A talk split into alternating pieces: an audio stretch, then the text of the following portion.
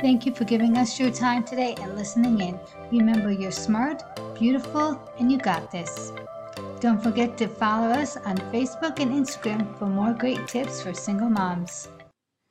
Hello and welcome to Single Moms Unfolded. Today we are lucky to have an extraordinary woman here, Juri Love. She's a single mom, she's a musician, she's an actress, she's a model, she's a TV and film producer, an entrepreneur, and so much more. So we're so lucky to have you. Thank you for coming.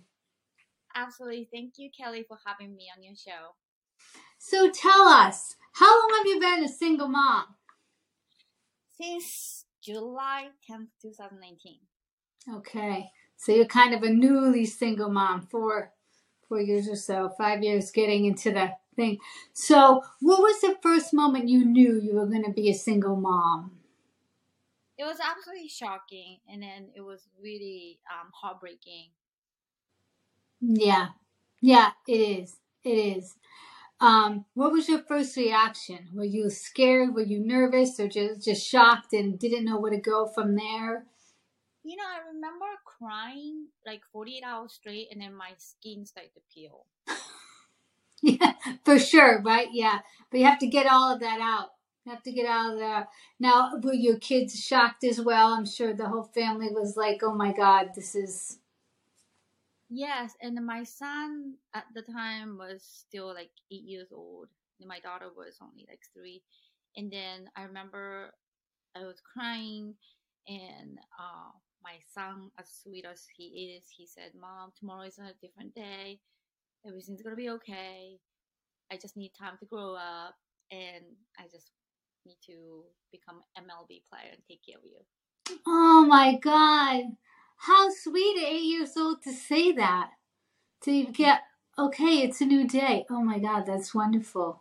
Yes, he, he said tomorrow is a new day. And I remember posting on Facebook page. So um, I usually post on my Facebook page really positive things only intentionally. I'm a journalist and then, you know, my contents are, you know, validated and stuff. So I, even personal one, I'm, I'm very careful. But right. that day, I remember saying, "Life is not effing fair." Right. that one sentence got like maybe 200 messages, including DM and then phone calls, and because I'm not like that at all, right. so I got bombarded with loves and kindness and care and phone calls, and I remember talking to some of my close friends and crying and telling them what happened and I had no idea. You know, it was just so dark, scary, and shocking. Yeah. Well, it's great that you had support. You know, it's great that people reached out to you because some people just go through that and they're like all alone and they get stuck in that loneliness. So tell us a little about your family and let's share a little bit about your story. So um, all of my family from Japan are in Japan. I'm the only one here, but I have two children, Jaden, and Jayla, and Jaden is 12, and then Jayla is 6, and they're superstars. Oh, oh, so cute, superstar. So once you um once you're going through the motions and you're getting divorced, you have to go through the divorce and everything, and how did the kids handle everything? You had to do some co-parenting stuff, which is a shock, right? Co-parenting with anybody is tough, especially if the marriage didn't work out. You have to do scheduling and stuff. How the kids like the new normal? Are they feeling comfortable with how things are right now? I must say that kids really truly don't have any idea. And I think still these days, like you know, sometimes you know we're definitely getting used to it, but you know these like day by day type of things that I don't think they have awareness of what happened, and me too. So it was just like um a lot of like searching, figuring out, and yeah, just like sucks. Yeah, no, it do, it does. It, it sucks, and it's really hard. I know some of the hardest times with my daughter was when, you know, she maybe didn't want to go to her dad's house and she would be holding on crying like I don't want to go and I was like I don't have a choice. You know, I didn't make this decision. I don't have a choice. You you have to go and I remember that just it's it's so hard and she did she was only 5 so she didn't really understand either. She was usually used to being with me and now switching. She she was really you know it was really hard to to transition. So what were some of the biggest struggles when you first learned that you were getting you know the marriage was breaking up?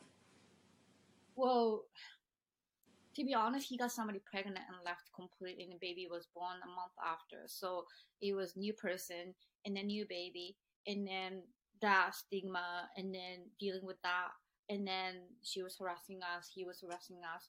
So it wasn't just like one person stuff, but the two gang up and then started harass us. So it was just constant nagging, constant blaming, shifting, and just like I don't know why, but it just like you're done with me, just you know, live with your life. But it was just like I was just targeted.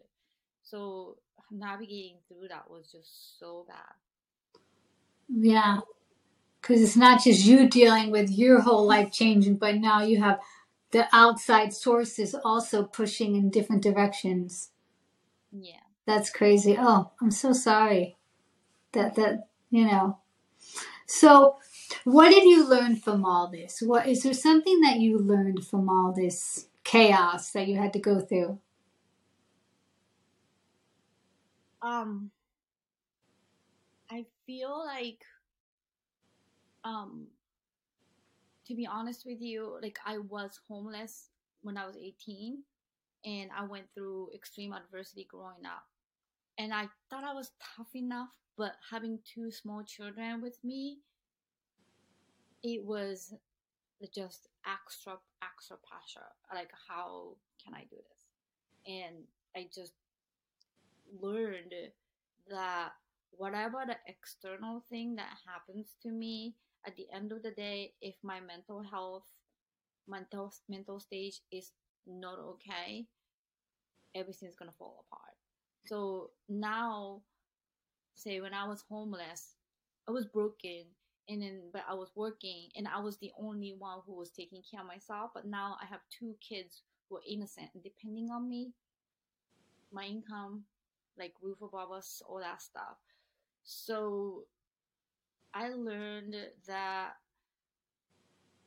you know it's just whatever happens, you need to internally say that you know you got this and then you you know have to take care of yourself first before anything else because no matter what kind of success you have in your life if you're not okay you can't show up to work and you can't go to these opportunities. So my kids models and they are on tv they're on a movie myself too. So we have very high demand job that productions and people multi-million dollar movies like expect us to be perfect. So mm-hmm. in order for us to not just survive the single mom life and then you know a single parent you know life. But we are in industry where you are asked to be so and so and so in these situations with like hundreds of people. So how can you survive that? So I learned that whatever that outside noises and attacks that I just need to create a boundary and really self love, self care. And I really didn't know that. Mm, I didn't know that I have to come first to be able to take care of myself and my children. So that's what I learned. I think that's really big. And I think that's the lesson I had to learn too. I was so busy taking care of everybody else, my ex and my daughter, and I was just like exhausted all the time. And when it came down to what's important, I'm like, how about me? You know, that's when I felt like I was strongest too. And I think that's a, a good thing for single moms to remember. It seems counterintuitive to take care of yourself first when you have a you know children, but you have to to to be strong for them. Yes, And I learned that some days that if you're not okay, you tell your children we have to be like a team. You know, mama is not okay today. I just have to take a nap. I just have to check out a little bit and then just, you know, I just have to rest extra time. But, you know, after they know that and they know that sometimes mommy has to take a break. I love that. I love that. I need time. Because sometimes you feel guilty, but that makes you a better mom to take that time for yourself so you're not losing your patience or freaking out over something silly because you're able to maintain that uh, calmness. And my kids are so good because sometimes, like, you know, when I'm super tired and, like, you know, mentally, physically, like, I can't take it anymore, I just tell them, like, I'm overwhelmed. So, and then my kids are like, it's okay. And then they bring me water. They, they just, I got this. And then my son, he's 12 and he's gotten a babysitting license from American Safety and Health. Um, awesome. So he's just renewed his license.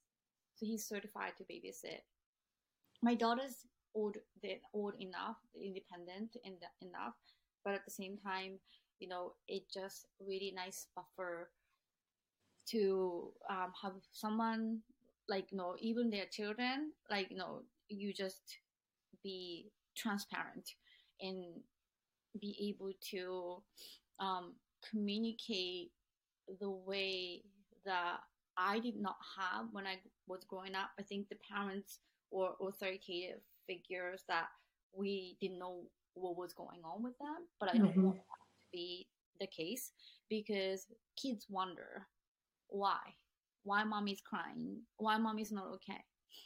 But then when I tell them the truth, they understand and they understand that yeah, we are all human beings and we all have to take time to heal. And then after we heal, like just like injury, you have a cut, you can't move your finger, and you just have to put band-aid on. Same thing as mental health, but people don't know how to triage it well. So I will always be eloquent to my children and then they do the same when they are not okay at school they tell me 5w and 1h and i will always be able to report to the teacher or counselor what happened? I train them to be as advocate as possible as eloquent as possible of their forefront feelings. So it's a communication that's really a key that i learned to survive. Wow that's so powerful. Because so many kids they, they're like upset and they don't even know why. They're not given the language to know. They're just like uh, uh, i'm in a bad mood but that's great that you're teaching them what feelings are what they mean and how to express them. Sure. Um, i am a journalist and i've covered a lot of mental health issues after especially after the global pandemic. And even the school system, they are doing the professional training for mental health triage and really bringing up to the level of emotional um, intelligence. And how much of languages and tools do you have to take care of your mental health? And that's really changing and shifting. I just covered an article about the police officers, um, police department's mental health, where a lot of police officers can't talk to their feelings and because of the confidentiality. And I had a podcast guest that um, he lost his colleague after the retirement to suicide. Oh. And I'm just telling you, not just the single mom stage, a lot of things are happening and changing in a way that we've never experienced growing up. So my daughter, my son, they have guidance counselors. They, my daughter, um, has like lunch bunch and then counseling um, at school. And then she told me the breathing technique that she learned from the guidance, which is like, you know, go every finger, inhale, exhale. And then she saw some girl at the dance class. And then she was really upset about her tights or something. She was really crying and making like um, a scene. My daughter goes up to her, everything's okay, breathe in, breathe out. Oh, wow finger techniques. So, and also when the incident happens, I'm a journalist, so I always tell them 5W and 1H, where, what, and so they tell me exactly what happened, when, who, and then where, why, and then um, I'm able to elaborate what happened and they can go back to the camera and then they can identify what happened and they are able to address moving forward that make sure it's not going to happen. So it's a definitely different ball game that our children are really taking care of by our school system too Wow, wow. So, you being a journalist, I, I have to talk about your article because it's really cool. You had a blog, 11 Ways to Survive as a Single Mom. And I thought it was really cool. And I, I like the first one, I think you had um, Do Not Put on Emotion, apply it as a business transaction.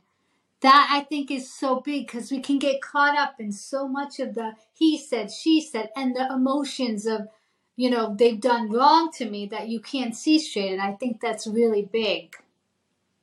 Absolutely. One of my friend, um, shout out to her, uh, told me, especially, you know, when I first became a single mom, that you have to take care of it as almost administration work. So almost like a business. So even going to court, going to talk to the lawyer and just, you know, making track of what happens and stuff. And do not invest your emotion because you have days that you know my days are crazy like every day. So for instance i wrote 23 articles last month. Wow. I'm flooded with information. Today i just got uh, text while, while i was at work to do different assignment.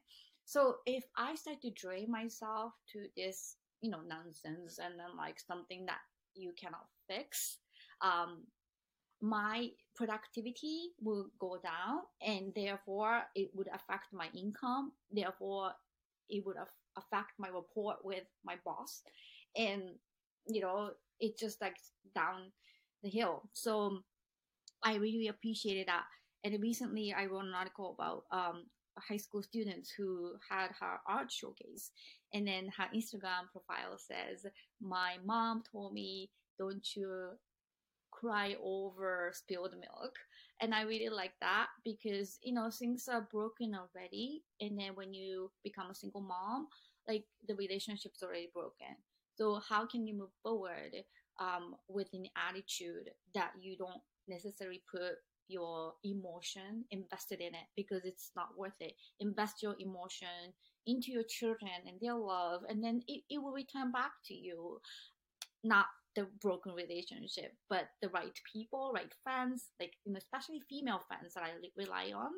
Right. Um, I really feel that you know, rather than incompetent partner, unreliable partner, I rather invest my emotion, time, and love to a reliable friends and then competent relationship. Right, that people care and you give back and take. It's a give and take. Yeah it's a good relationship support system. And speaking of support system, I also like how you talked about, you know, getting the help you need. If you need to seek therapy, you need financial assistance. You know, don't just struggle. Sit there and ask, right? There's a lot of things you mentioned, um, something through the YMCA to get, you know, scholarships for kids' activities. I don't think a lot of single moms take advantage of all these things. I think sometimes they get overwhelmed and they're like, I don't have any money, my kids can't do this, but I think that's a good topic to ask and see what's out there. Absolutely. So, what I learned is that um, recently I did the tax filing. Uh, even the divorce contract says about to claim if you have more than one child. So, I don't know uh, the state by state law, but in Massachusetts, um, we recently um, decided that dominancy is the most important thing to claim two children or three children. So whoever has dominancy, regardless of the divorce contract, you can claim the tax. And then you are also um, able to deduct a lot of things, um, you know, kids' activities and everything. And at the end of the day, if you're certain income, like low income, you're eligible for um, food stamp, you're eligible for the in Massachusetts, Mass Health, which is huge. So I haven't paid penny for any healthcare, which is amazing. And then, um, you know, therapy and all that stuff, it's already, it's all covered. And don't be shameful for, um, the income bracket where, say, um, just be honest with you, um, say housing authority, if it's three people in a household, if you are making less than $52,000, that's a cutoff. And I, I don't even go above that. Like I'm so far away from that number. Um, so, you know, I think knowing exact number and then being very, very logical about your financial status and then what can you be qualified. So, for instance, this summer, um, there's a Foxborough Recreation Department. Um, I asked for their scholarship, and then they say, "Yeah, you're covered 100%." And then you know, you just have to ask first, and then if they say no, there's a sign language camp that I couldn't be covered. But then there's other camp from different department that was covered. So I think case by case, but you just always have to ask: Is there a scholarship? Is there anything that you can help to support my children's activities. And then there's a wonderful organization called Confi Kids, uh, C O N F I kids.org, which my friend Rachel um, started 501c3 nonprofit that they do amazing fundraiser and they help the single parent or help the uh, people in need for kids to do extracurricular. So my daughter's dance is completely covered by them. Somebody did generous work to fundraise, so I don't have to worry about paying for her dance lesson. And YMCA is covering 85%. I'm getting SNAP, I'm getting um, the food stamp, and um, um, I just applied for the self help, which is the fuel assistance. Because sometimes you need to remember the rent.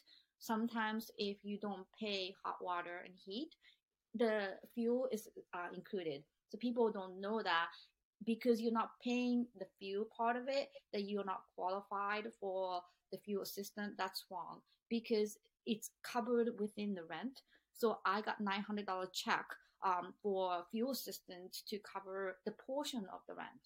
So, you know, oh. it's just like little things, but it always adds up and help you to get through.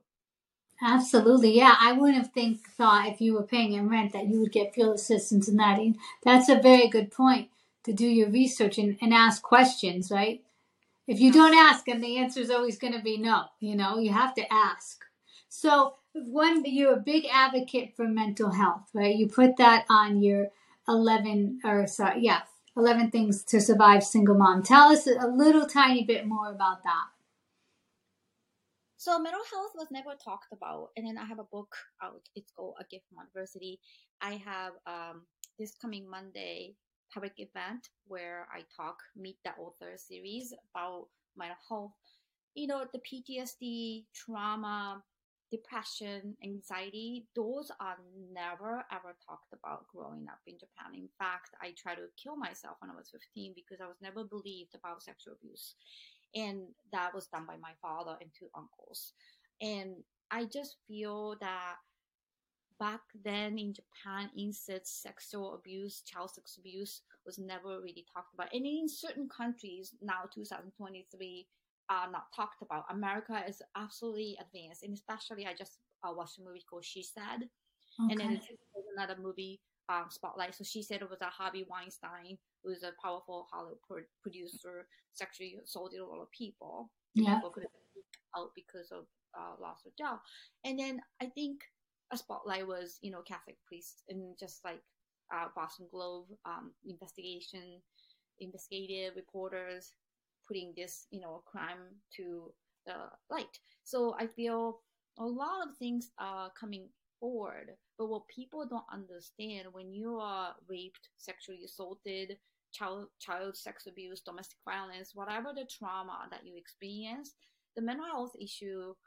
what happens is physical part of it is over in like five ten minutes when you are raped or sexually assaulted but then the mental health part of it because we don't know so much about brain it lasts it has a lifelong impact. And i am an example of suffering through the ptsd and mental health issues that was never put together into a word. So i just covered this incredible story just putting it's going to come out this um week or next week, the town of Foxborough um, hired community um, resource social worker, which bridges fire and police department. Where before uh, when the 911 call comes for the mental health issue, like the suicidal attempt and all that stuff, especially during the pandemic, the police and the fire comes and then maybe they will hospitalize people. They will mm-hmm. just be in ambulance. Right. But then now they are recognizing it so that they hire this very super licensed social worker that can assess and then um, go to the 911 call when people are having mental health crisis. So mm-hmm. I feel like not only us as a civilian, but the leadership and then the town and the police and fire, and even within the police department in New Hampshire, there's a wellness squad where if there's a 911 expected traumatic call, the um, the team is waiting for police officers to come back and debrief, and even police academy is getting a little bit longer training to debrief and uh, be able to prevent PTSD because once you get the PTSD, it is so hard to get rid of.